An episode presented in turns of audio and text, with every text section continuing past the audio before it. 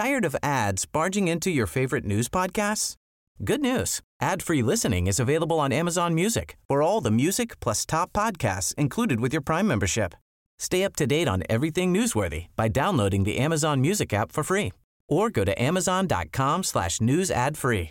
That's amazon.com slash news ad free to catch up on the latest episodes without the ads.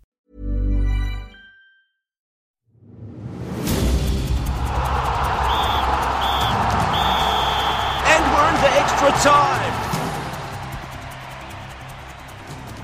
No mai whakarongo mai ki extra time ko Ravinda Hunia tēnei. This week, we discuss the independent investigation into the New Zealand football ferns, a tell-all of what we should expect to see in the final test between the All Blacks and France, women's kabaddi, what is it and why are we so good at it? Plus, the New Zealand women's cricket team continue to smash their way into international T20 records in their series against Ireland. Nearly six weeks since it was first reported publicly, the situation surrounding the national women's football side and coach Andreas Heraf finally came to a head this week. Heraf has been placed on special leave while an independent investigation takes place into the football ferns environment after 13 players made official complaints to the national body through the New Zealand Professional Footballers Association. Those complaints are understood to contain allegations of bullying, intimidation, and general dissatisfaction with what some players view as an unprofessional team culture. RNZ sports reporter Clay Wilson has been covering this story, and I started by asking him, How have we got to where we are now? Yeah, it's certainly been a pretty hectic week with all this news. Basically, what happened is Monday night, the official complaints were made from the Players Association to New Zealand Football, obviously 13 player complaints. And then Tuesday morning, uh, New Zealand Football announced that they'd received these complaints, um, that they were going to act on them. Tuesday would have been a very busy day at New Zealand Football headquarters. Tuesday night, they held an urgent meeting of the executive committee. At that meeting, they obviously decided that they were going to hold an investigation. That was announced on Wednesday, uh, that they're going to hold an independent investigation. Heraf's going to be stood down. But it's certainly been a busy week for a story that's been rolling on for a number of weeks now. What do we know about the nature of these allegations and how long all of this has been going on for? Obviously, this is an official employment complaint, so the allegations themselves are actually confidential, but they're pretty well understood within the media and, and the wider football community. They basically contain allegations of bullying, um, intimidation, and in general, I guess an unhappiness among these players with the, the environment, uh, some of his conduct, and the team culture as being unprofessional. It's hard to know exactly, I guess, until the review is done, what we're going to see here. Um, but there was certainly some some allegations that things aren't quite right, and a majority of the team, obviously 13 is a significant number, it's more than half the squad, are not happy with what's been going on within the environment. New Zealand football clearly in the gun here. Where do they currently stand on all of this? Yeah, well, New Zealand Football CEO Andy Martin and President of the board Deryck Shaw both fronted the press conference on Wednesday to announce this independent investigation. Now, obviously, Andy Martin was grilled fairly uh, heavily on the fact that New Zealand Football knew about this before and didn't act. He denies that, that they knew the extent of the allegations. Um, basically, his version of events is they knew about a few isolated incidents they looked into those isolated incidents and didn't see anything. Um, but it is hard to swallow for probably a lot of the football community, given uh, some of the stories floating around about what's happened here. Um, obviously, we had Abby Erceg, the, the former captain of the team, the most capped player in history for the New Zealand women's football side. Um, she stood down and, and, she's since made some very strong comments. That happened after the tour of Spain, um, which was in March. So we're going back some months now. Um, Andy Martin actually said when that happened, they looked at why she had done it and didn't see anything untoward. Their basic version of events is that Andreas Heraf was making some changes within the team environment to help them succeed and achieve their goal, which is to win games at World Cups and Olympic Games. Their version is that Abby was unhappy with some of the things that Andreas was doing in terms of changes with tactics, things like that. But they viewed that as natural and they didn't see anything untoward with what was going on in the team environment. We've also since learned since then that the, the team manager at the time, who's a long time team manager, um, she resigned after that tour. She actually made a report after that tour which basically is understood to contain similar allegations to what's going on here bullying, intimidation, general poor conduct from Heraf. Andy Martin explained this at the press conference on Wednesday, and it was one of the big talking points afterwards because it was very odd to a lot of people. Um, so, a number of the staff, the manager, the strength and conditioning physio, these support staff, they file their report to the technical director. Um, obviously, her report contained some of these complaints and concerns, but the person to receive this was the technical director, which was Andreas Heraf, obviously, as well. So, those concerns perhaps have not got back as strongly as, as they were intended to the CEO and the board. So when they received the report, they didn't see anything completely untoward. The conflict of interest, obviously, around Heraf's dual roles, being the technical director and the coach of the Ferns, has definitely played a role here, perhaps, in some of those concerns and the full extent of them not getting through. So, the Footballers Players Association has played a leading role in getting this investigation off the ground. What's their take on the whole saga? Well, first of all, they're happy that an investigation is taking place. That was their priority, and this was that a full investigation went into what's been going on here, so the Ferns can get back to focusing on football. I actually spoke to the Footballers Association uh, chief executive Harry Ngata, who's a former All White himself. Uh, on Wednesday after the press conference and asked him about some of Andy Martin's comments about not knowing about the extent of the situation. And he basically thinks it's finds it pretty hard to believe that they didn't know. He mentioned about Abby Erceg's retirement, um, how significant that was, some of the comments she made, perhaps why why wasn't that um, investigated deeper. He also mentioned about the team manager's resignation and, and her and her reports. Why weren't they investigated further? I, I guess all, a lot of that is irrelevant now as complaints have come to the surface and we're going to have an investigation. But it does certainly shine a light on perhaps a lack of proper procedure here from New Zealand football and really investigating and keeping on top of what's going on within the football ferns. And obviously, Heraf's future will be on the line here. So, what do we expect will happen to him? It seems pretty impossible, whichever way you look at it, that he's going to retain his job probably a, a, quick death or a slow death was the way it was going to happen, and it looks like it's going to be a slow death at this point. There's some thought that he might resign or be sacked uh, this week. That's not going to happen. They're obviously going to give him due process around mm. what's going on here.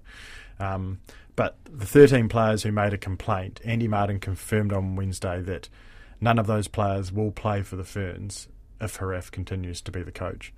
Um, so it seems pretty impossible to think that the, the Ferns can go ahead with Heraf as coach. Um, so it's pretty significant the allegations that have been made, and and as long as um, the process is properly followed, you would expect that at the end of it, Heraf is probably going to be out the door. You mentioned uh, the New Zealand football CEO Andy Martin, and many in the football community aren't really pleased with him either.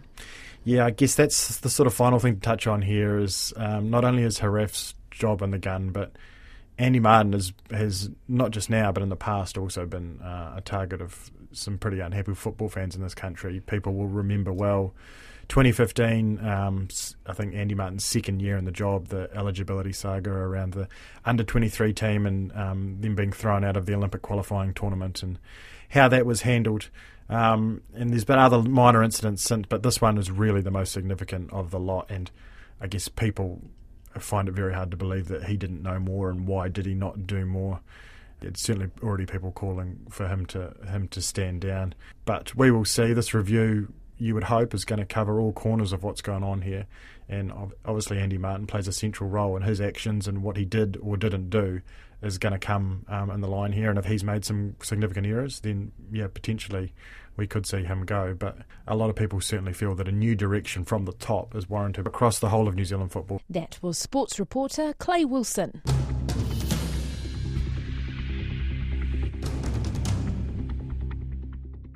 With the series already wrapped up after the All Blacks won the first two tests, the world champions have made six changes to their side to face France on Saturday night in Dunedin in hopes of breathing life into the three game test match after questionable refereeing decisions somewhat hindered the series.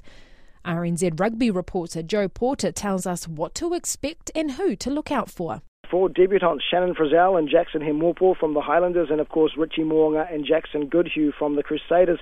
Shannon Frizzell bolting into the starting 15 and blindside flanker. He fills the big shoes of Liam Squire, who's out injured, and I guess has to play a big role alongside Luke Whitelock and Ardie Savea, missing Kieran Read and Sam Cane from that lineup too. So a, a big game for the loose forwards, and Shannon Frizzell all the way from Tonga via Tasman, the Highlanders, now the All Blacks. It's a real story, a meteoric rise uh, for Shannon Frizzell, and his brother, of course, plays rugby league for Australia, so a real sporting family. Should expect some big things from him. He's called Mr. Athletic. I think Luke Whitelock's described him as an athletic freak, so um, expecting some big things from Shannon Frizzell, and of course Jackson Hemopo, a young man who's played for the under 20s for New Zealand before, caught the eye against the British and Irish Lions last year playing for the Highlanders, and all of a sudden he's in the All Blacks team make, ready to make his debut. So an impressive run for him, and it looks like he'll play his international career at number six rather than at lock. It provides a few different options, and of course Richie Mo'unga beaten out by Damian McKenzie to make his test debut off the bench. A good effort for him. He's probably unlucky, in fact, not to be starting in many ways. And Jackson Goodhue gets a start at centre, replacing Anton Lienert-Brown outside of Sonny Bill Williams. So his first test start, he went away on the year tour last year and played against the French Barbarians in a non-test game. So I guess uh, we're expecting some good things from him and his first chance to really impress on the international stage. And you did mention DMAC, so DMAC at first five, yeah. the experiment continues. Yeah, that's right. Look, I'm one of the, the pundits that suggested that Richie Mo'unga should probably start, as I see him as more of a backline general type of first five, a more typical kicking directional play type of player. Uh, we all know Damian McKenzie is great with the ball in hand. He's off the cusp. He's incredible. He breaks tackles. He beats players. He's he's he's uh, amazing with the ball in hand, and he, he has some deft qualities with his passing game. However, I'm not sure if he's shown us yet at Test level or at first five, even at Super level, that he can really control and dictate a game from first five, like a Dan Carter or a Beauden Barrett, Aaron Cruden, and Andrew Mehrtens could have done. So. The All Blacks think he can. They've kept the faith. They've you know decided to start him ahead of Mo'unga, given him a crack to really run the cutter, and hopefully behind a better performing forward pack this week from the All Blacks, we'll see what DMAC can really do. And you can't avoid the refereeing controversy that's dogged this series as well. Yeah, we can't. We can't get away from the red cards, the yellow cards, the all Blacks having 16 men on the field, including the referee controversy the French have been claiming. It has been a tough series on the French, let's be honest. They've had some rough calls go against them. The yellow card in the first test, the red card in the second, really ruining the contests and ruining the series. So let's hope the referee keeps his nose clean, so to speak, and lets the game flow this weekend. The players keep their noses clean and don't force the referee into having to produce a red card like last week. And we get to see a real contest where the French have 15 players for the full 80 minutes. We know, look, in Wellington they were up you know, before they got the red card. In Auckland, they were up at 50 minutes before the yellow card. So we know they can compete. Let's see what they can do the full 80 this weekend. Let's see if they can push the All Blacks right to the end. And we all know they'll be fired up after what's been a fairly tough series on them. They'll be feeling a little hard done by down in the South Pacific. That was rugby reporter Joe Porter.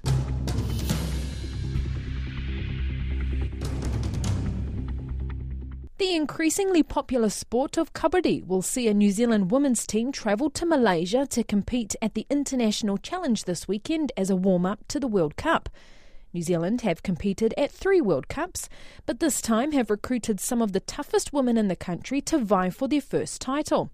If you're wondering what kabaddi is exactly, I decided to train with the team to find out. The Indian sport of kabaddi requires a combination of strength, speed, and agility.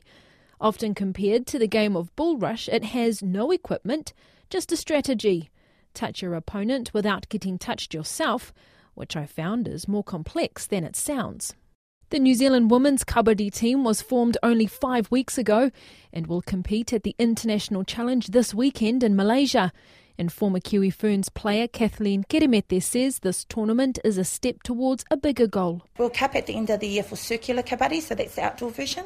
But our hope is to go over to Singapore, put our best foot forward, and um, be able to be invited back to other tournaments. So uh, the way the the sport works is you need to be invited. So we're hoping to go over there, perform really well, and be invited to other tournaments. The side has historically had a strong Kiwi Ferns rugby league influence including former captain Serena Fiso, while others have gone on to become Black Ferns. Now, with the rules of this tournament changing from outdoor to indoor like the pros, Keremete has gone a step further, recruiting local Brazilian Jiu Jitsu champions, wrestlers, and mixed martial artists to impose added strength. Those kind of backgrounds, they're used to being individ- uh, in a one on one situation, they're used to being at close quarters and, um, and having to see me fight their way out of situations, which um, it's good for the rest of us that haven't had that the luxury of being in those sports. It, it, brings a lot of experience and different dimensions and skills to the team. One of those is former Samoa Manusina rugby player Sally Kaukau, who was fresh off winning gold at the New Zealand and Pan Pacific Jiu Jitsu Championships. I found the tra- transition quite natural. Um, been doing MMA for just over three years, um, so cage fighting, competing at Brazilian Jiu Jitsu and wrestling. I haven't yet done a wrestling match, but I train wrestling um, three times a week.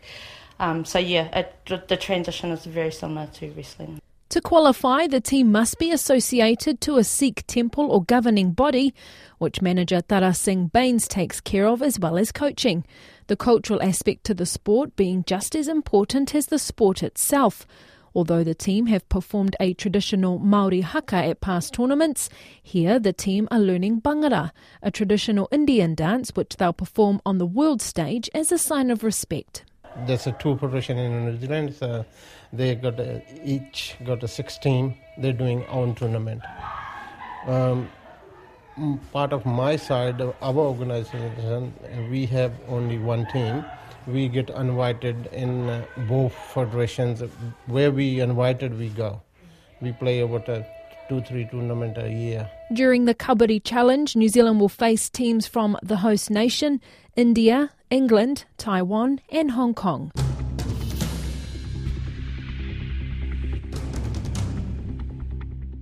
The White Ferns are showing some impressive form at the start of their British and Irish tour as they build towards the T20 World Cup in the Caribbean in November.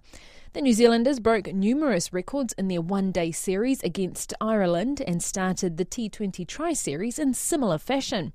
Coach Haidee Tiffen, who's been in the job since 2015, has the task of taking the White Ferns back to the top of the game. They last won the ODI World Cup in 2000, has never won the T20 World Cup, and has a current ranking of three.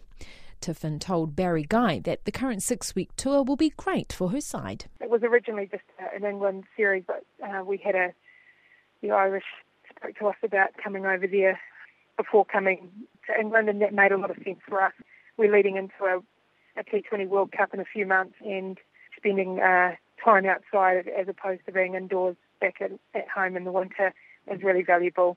I mean, we're a team that I think you know we we need to play a lot lot of games together, and you you can't just be spending time out in the middle for learning and, and growing as a group and as individuals. So yeah, it is a long tour, and, and I think that's the nature of where the women's game's going at the moment, where the more it's turning um, professional, uh, means more games will be uh, up for grabs. Uh, New Zealand cricket's obviously giving you their full backing. We know what New Zealand cricket has been going through in the last year or so, and you've got a good sized staff there and, and everything. You, it sounds like you, you sort of couldn't ask for too much more. New Zealand cricket have been fully supportive. I think the World Cup last year, you know, we had a review and it, and it revealed a few things that we needed to work on, and New Zealand cricket have really helped us out with areas of uh, that we've needed to move our game forward, and, and one is playing more games and um, just that support around the team. Uh, so, yeah, look, really pleased with you know the support that we've got and the games that we're getting, and, and New Zealand cricket has been fantastic. And I suppose with all of these games that you have got, do you get a chance to, or you, are obviously getting a chance to uh, impose your plans on the team and, and what you want them to achieve this year? Yeah, definitely.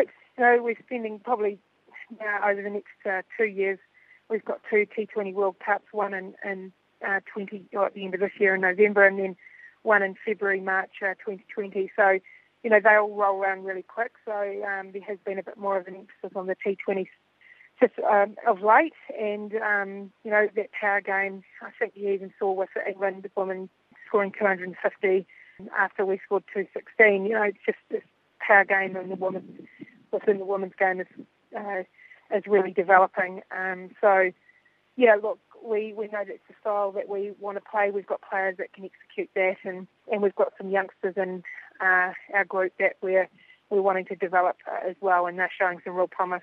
We know the pedigree of Suzie Bates and Sophie Devine when it comes to power hitting, but I mean, how do you develop that? Do you just give them the free rein? Uh, obviously, they have to have the, the skill to go with it. Yeah, definitely. I think there's the, the balance of spending that time uh, learning the shots and, and then just giving players the, the, the freedom, I suppose, and the, the backing and confidence to, to go out there and try and execute it. You know, there is the balance between aggressive and reckless when it comes to batting, but we certainly um, really define that. Uh, well, players are really defining that for themselves. Um, you know, talking with around their own game plans and the areas of strength that they want to play. But someone like a Suzie Bates, you know, we're seeing her playing some shots uh, that she's been working on in the nets, and now she's, you know, she's evolving as the women's game's evolving. So, do you have players that are, you know, this this is difficult for them being away this this long from New Zealand? I mean, do you still have players that work, or you know, families, those sorts of things?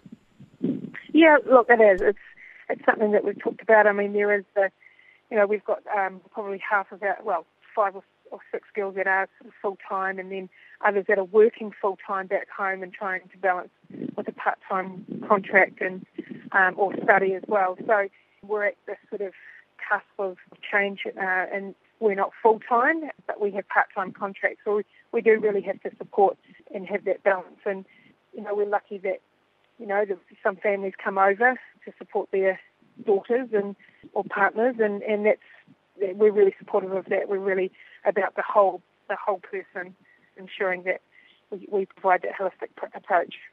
White Ferns coach Haidee Tiffen talking to Barry Guy. And that's all we have time for this week for Extra Time. If you'd like to contact us, you can email us at sport at radionz.co.nz and don't forget, you can stay up to date with all our sports stories during the week via our website www.radionz.co.nz forward slash sport and on Twitter at RNZ Sport.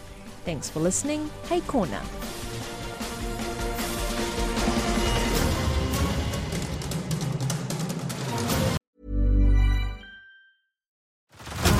Head over to Hulu this March, where our new shows and movies will keep you streaming all month long. Catch the acclaimed movie All of Us Strangers, starring Paul Mescal and Andrew Scott. Stream the new Hulu original limited series We Were the Lucky Ones with Joey King and Logan Lerman. And don't forget about Grey's Anatomy. Every Grey's episode ever is now streaming on Hulu.